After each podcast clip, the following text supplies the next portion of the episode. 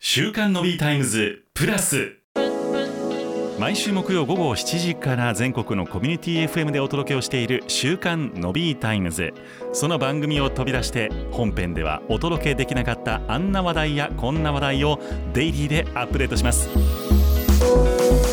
週刊の B タイムズプラス木曜日は禁止のサイコさんをお迎えしてお届けをいたしますエンタメプラスのコーナーですサイコさんどうぞよろしくお願いしますいつもは指輪を外していたのにはい何の曲だ知らんえ踊る君を見てあグあロれやーブグローブグロやーブの Can't Stop Falling あ Love はいではすいねはいはいはいなんでなんでこの歌を歌ったのかっていう話なんですけども歌うまいね、サイコさ ん。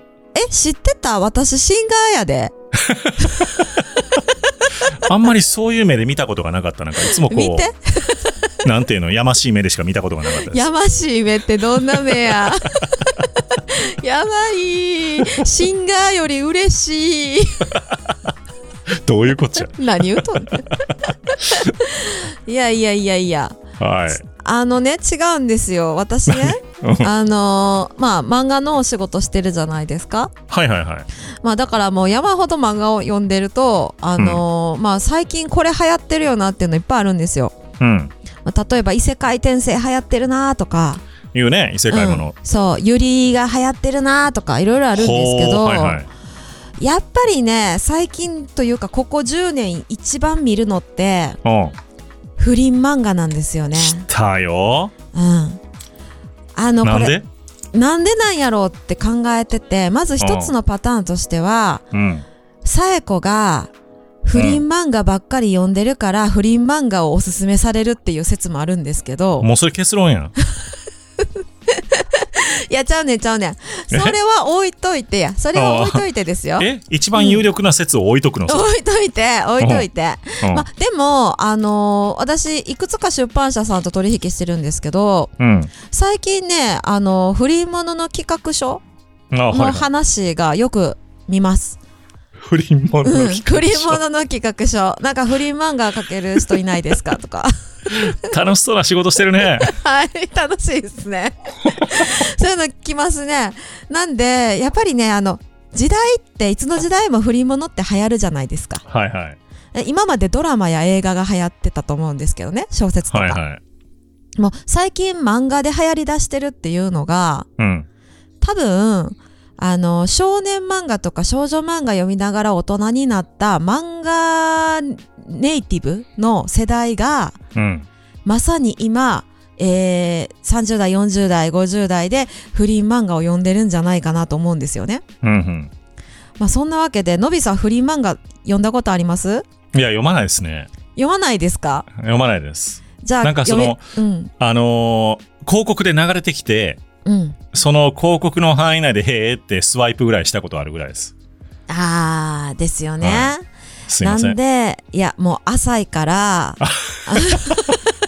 さらっとディスる。うん、浅 い。あのね、はい広告に出てくる不倫漫画っていうのは、はい。あの、大体、され妻系、され妻系ですね。不倫された側の妻がざま、ざまあ見やがれってやるジャンルが多いんですけど、はいはいはい。あれ、すあの、広告で数字が取りやすいんですよ。ああ、なるほど。うん。なんですけど、それだけじゃないんですよ。不倫漫画って。はいはい。あの、今言ってた、ざまあなされ妻系と、うん。あと、秘めた純粋な思い系。うん。あと、新型夫婦系。はで、あとは、まあ、泥沼。今までのよくある泥沼系っていうね、はいいはいはいっぱいジャンルがありまして、あ。はい。特に私は、あの、平穏に幸せな、えー人生を送っている皆さんにおすすめしたい のが、秘めた純粋な思い系と、はい。新型夫婦系をちょっとおすすめしたいんですよね。なるほど。うん。なんでまた。いや、あのね、これは、ちょっと怖いこと言いますよ。はい。あの、泥沼とか、うん。あとは、夫に不倫されて辛い、みたいな。うんで、不倫相手の女がめちゃくちゃひどいやつだ、みたいな話って、うん。ファンタジーなんですよ。え、どういうことですかファンタジーって。あの本当にあるかもしれないけれどうん。でもそんなにひどい人間はそんなにおらんやろっていう意味で、はい。完全懲悪のファンタジーなんですね。はいはい。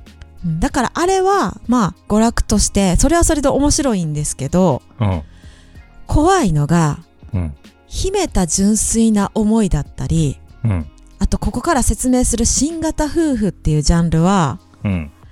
一歩踏み込んだら一歩進む道を右にそれたらうん。もうノビーさんの明日かもしれないんですよ。 さらっと人を巻き込むのやめてくれるんですかもうねそのぐらいねそのぐらいそのぐらい完全懲悪でもなければうん。うん。なんだろうな出てくる人誰も悪くないとかうん。ちょっと共感できるところがあるとかうん。人間味が溢れててもうへえ。そうなんかファンタジーだわ関係ないわの世界じゃないのでなので、はいはいはいここはあのおすすめしたいんですよねおすすめしたいんや。おすすめ。めしたいです、でこれねあの3作品ピックアップしたんですけどうん。まあ触れたふあの秘めた秘めたね純粋な思いっていうところで言うとうん。 「えー、触れ花おちん」それから「浮き輪」うん。うん、あとね新型夫婦系だと「1122」って書いて「いい夫婦」っていうこのはい 3, はいつ三つをおすすめしたいんですがあの、聞いたことありますかないです。ないですかいいないでですすね。いいですね。そううんいいですね。浅いですね。あええんやそそのまあまあディスってくるのやめてくれるのか。 専門分野でマウントを取る。 そうかそうか。本当に嫌 なやつや。つ。嫌なやつ、嫌なやつ。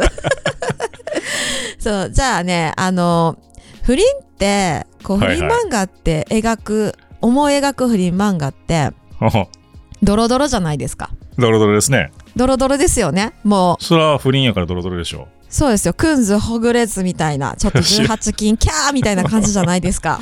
経済番組やからな。あ、ごめんごめんごめんごめん。 怒られたわ。 なんですけどう、ん。例えば、は私いこの浮き輪。ひらがなで、ひらがなで浮き輪って書きます。うん。小学館から野村宗弘先生、3巻で完結してるんですけど、うん。これ、一切触れ合わないです。それは何なんですか不倫になるんですかもうすごいんですよ。不倫なんです。でもね、へえ。一切触れ合わない。触れ合わないレベルってどのくらいかっていうと、うん。男女がベランダ越しに会話しかしないんですよ。 えなんかコロナ禍みたいな話。もうコロナ禍よりずっと前にあの出てる話なんですけどあそね。うななんんはいはい。ですけど、あのーまあ、ちょっと孤独な妻だけど、夫のことが大好きで、 うん夫婦仲はうまくいってるんですね。うん。で相手の男性も、あのーうんそんなに悪い感じじゃないんですけどうん。そんな2人がベランダ越しに会話をすることでうん。友達以上不倫未満の関係をこう進めていくっていうほう。だからほぼ会話劇みたいな感じなんですけどはいはでベランダ越しだから向き合うこともなければい。うん。もう顔をそんなに見ないで、うん、ほぼ声だけでああ、そなるうそうほどね。そうそうそうそそれでできちゃうと。うだけどこうそんなこなんて言うんでしょうね触れ合わない進行が会話だけなのにうん。どんどんどんどんお互いにこう惹かれ合っていってうん。だけどまあ自分には夫がいるからまあね。うん、ブレーキかけるじゃないですかいけないわこんなのってなるじゃないですか、うんうんだけど別に友達ではあるかもしれないけど何もしてないんで、うん。葛藤もするけど何もしてないだから要にはめちゃくちゃピュアラブなんですよはいはい。こんなことありますかえ、それが、その不倫系に分類されるんですかそんなことは。これは不倫系なんですでももうへ読ーんでいくと読んでいくとこんなの何もしないピュアラブだからこそ罪深いってなるんですよえこんな自分のねえパートナーがこんな精神的な不倫されてたら多分たまらないですよ。うん。まあね。うん、それで許せるか許せないかってとこまでも考えつつだけどうん自分の身にこういうことが起きたらどうなっちゃうんだろう、っていうとこまで考えちゃうんですよね。はいは新しくないですか触れ合わないんです。うい。ん、自分の身に置き換えてやると、こう、いろいろと、なんやろ感じることがあるとか、そういうことね。そうそうそうそあーうそういうのもあるしやってること不倫かもしれないけど、うん。まあ、中学生の初恋と似たような感覚ですね。うんまあね。うん声色で喜んだら嬉しいとかうん。相。手が泣いてたら悲しいとかうん。そういう感じの話なんですね。うーん。というこれが触れ合わない度レベル1あ、レベル1、それは。レベル1一番触れ合わないパターンなんですけど、はいはいはい。その次これもまた秘めてる系なんですがはい。 「えー触れ花おちんはい。」これ聞いたことないですかないです。おこれはドラマ化もされていて、はい主演者小田優愛先生で全11巻で完結してるんですけどはい。これもあの家庭が第一でもう二度と恋愛することはないぞって思ってた主婦ねうん。もうほんとどこにでもいるちょっとおばちゃん味のある主婦がうん。夫の連れてきた部下に恋に落ちちゃうんですね。おー、なるほど。うん、でその男性の部下なんですけど若い男性の部下がお家に来て、その人が素敵だから恋に落ちちゃうんですけどはい。だけどこの主婦は夫のことをすごく大事に思っていてうん。で家族がすごく大事で今まで家族のために生きてきたんですよ。うん。だから決してこの気持ちを前に進めたくないって葛藤があるんですね。うん。かつ自分の友人に不倫がきっかけで家庭崩壊した人っていうのもいたりなんかして、うん、なるほど。もう罪が重いことをめちゃくちゃ分かってるんですようん。だからいわゆる泥沼不倫とかそういうのとは違って、どんなに悪いことどれだけ罪深いことをしてるんだろうっていうことを常に問いかけながら、うん主人公も倫理観めちゃくちゃ高くってうん。でも本当に一線超えることないまま精神的なつながりだけで進んでいく純愛ラブストーリーなんですね。なるほど。うん、え、これそれが受けるんや。めっちゃ売れてますこれ。へめえ。ちゃくちゃ売れてます。でなんかあのー相手のね若い男性も結局2人両思いなんですけどはいはい。だけどその相手の男性も自分に夢があって将来の夢とか、だからもうそれをその自分たちのそれぞれの方向に向かって前向きに倫理観をちゃんと持ったまま、うえーん不倫をなんとか完結させるっていう話なんですけどうん。なるほど。いやそうなんですよこれ売れた売れてるんですよね。どういう需要なんやろね。うん、そうです純愛よ用っね。てことか。いやだからこれはあのそこらのね泥沼不倫とかこう、うん不倫された妻が復讐する系のねなんかざまあって言われるジャンルの不倫作品よりもずっと罪深いじゃないですか。え、そいやだってこっちの方がリアリティがあるからううん。これほんまになんかこれを読んでる層の人たちのことを考えるとねうん。どういさっきノビーさんが言ってたようにどういった人が読んでるのかなっていうのを考えちゃいますよねやっぱり。そう。いや、だからその、みんなある程度そういうことが身に覚えがあるからなんかなとそ想像はしたんですけど。しちゃいますよね。うん。ううん。ん、あとねやっぱりねあの恋愛漫画って不倫に限らず、実りそうで実らないってやつが一番売れるんですよ。なるほど。うん、だからもう青春ものでもあの学生同士の恋愛だとしてもうん。あと BL なんかには多いですけどうん。本当は両思いなんだけど何らかしかのか壁があってお互いに踏み越えられない、はい。そういうやつが一番数字取れるんでなるほどね。だからねこれって新しい純愛のものじゃないですか 百戦錬磨。いやいやいやあのやらしいこと言ってるけどねいやいやいや先生はそういうつもりで書いてないと思いますけどいや、そりゃそうや。うん、でもやっぱこうなんか克服する壁が立ちはだかってはいはい。両思いの二人がこう結ばれないっていうのが一番恋愛の美味しいとこやからうん。だからじゃないかなと思うんですよね。なるほどね。うん。そう。なんでね、ちょっとね、こういうのも流行ってます。なるほど。で、最後。触れないレベルはい。で言うと、0か100かみたいな新型夫婦系って私はジャンルとして言ってるんですけど、はいはい。新型夫婦。はい。これ新しいですね。どの辺があ新しいんですかえー、1122いい夫婦って読むんですけど、うん。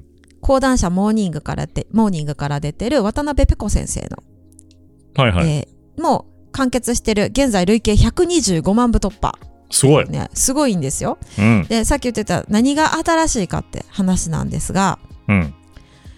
婚外恋愛許可制不倫なんですああ、はいはいはい。要は公認なんですねはい。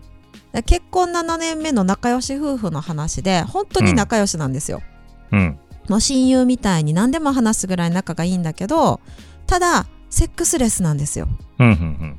でお子さんもいらっしゃらないうん。そんな2人がもう公認で不倫をしようとうん。お互いにもういいお互いに外に恋人を作ろうっていうところから話がスタートするんですよ、なるほど。でおあの夫の方に恋人がいることは奥さんも分かっていてうん。で恋人との関係に夫がどんどんこう夢中になってるんですねうん。だけど恋人に対して夢中だけど別に家庭をないがしろにしてるわけでもないし自分との関係は良好なんですね、はい。だけどちょっとモヤモヤするんですよやっぱりうんうんうん。あ、そうそうでしょうね。そうで奥さんの方もだから自分にも恋人を探すんですけども、うん、そこからいろいろ変化が起きていきますよっていう話なんですね、へえ。でこれはねあのーまあこういう相談とか飲みの場でこういう話って時々聞きますけど、うん。あ多分これリアルな話なんだろうなと思ってうん。読んでてリアルな話。うん、なんかそういうなんて言うんだろうな公認不倫じゃないけれど公認まで行ってないけれど、うん。なんかこうお互いにそういう夫婦としての関わり合いがなくなってきて外で恋愛をしますみたいなのを反公認みたいにしているカップルって時々私話に聞くんえですけ、どあ、そう。はい。聞きます聞きますリアルにね。リアルにうん。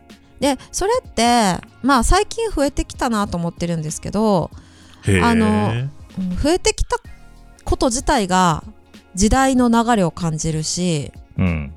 また増えてきたからといってみんながみんな心から納得してるかって言ったらうん。そんなに納得してないのかもなーってこの漫画を見て、いや、そりゃそうでしょうん、やっぱモヤモヤするんですよねう。うん。人間同士だしねうん。言ったもののね。言ったもののうん割り切れないですよ、うん。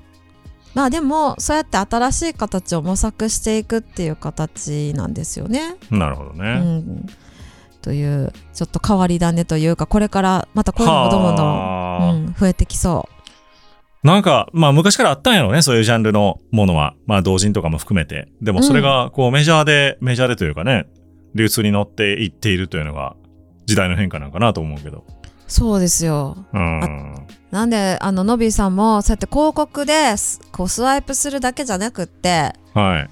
ちょっと入ってみてくださいこの世界にうん。うんあの、な前向きに検討します。浅いな ーやらんやつ。 浅い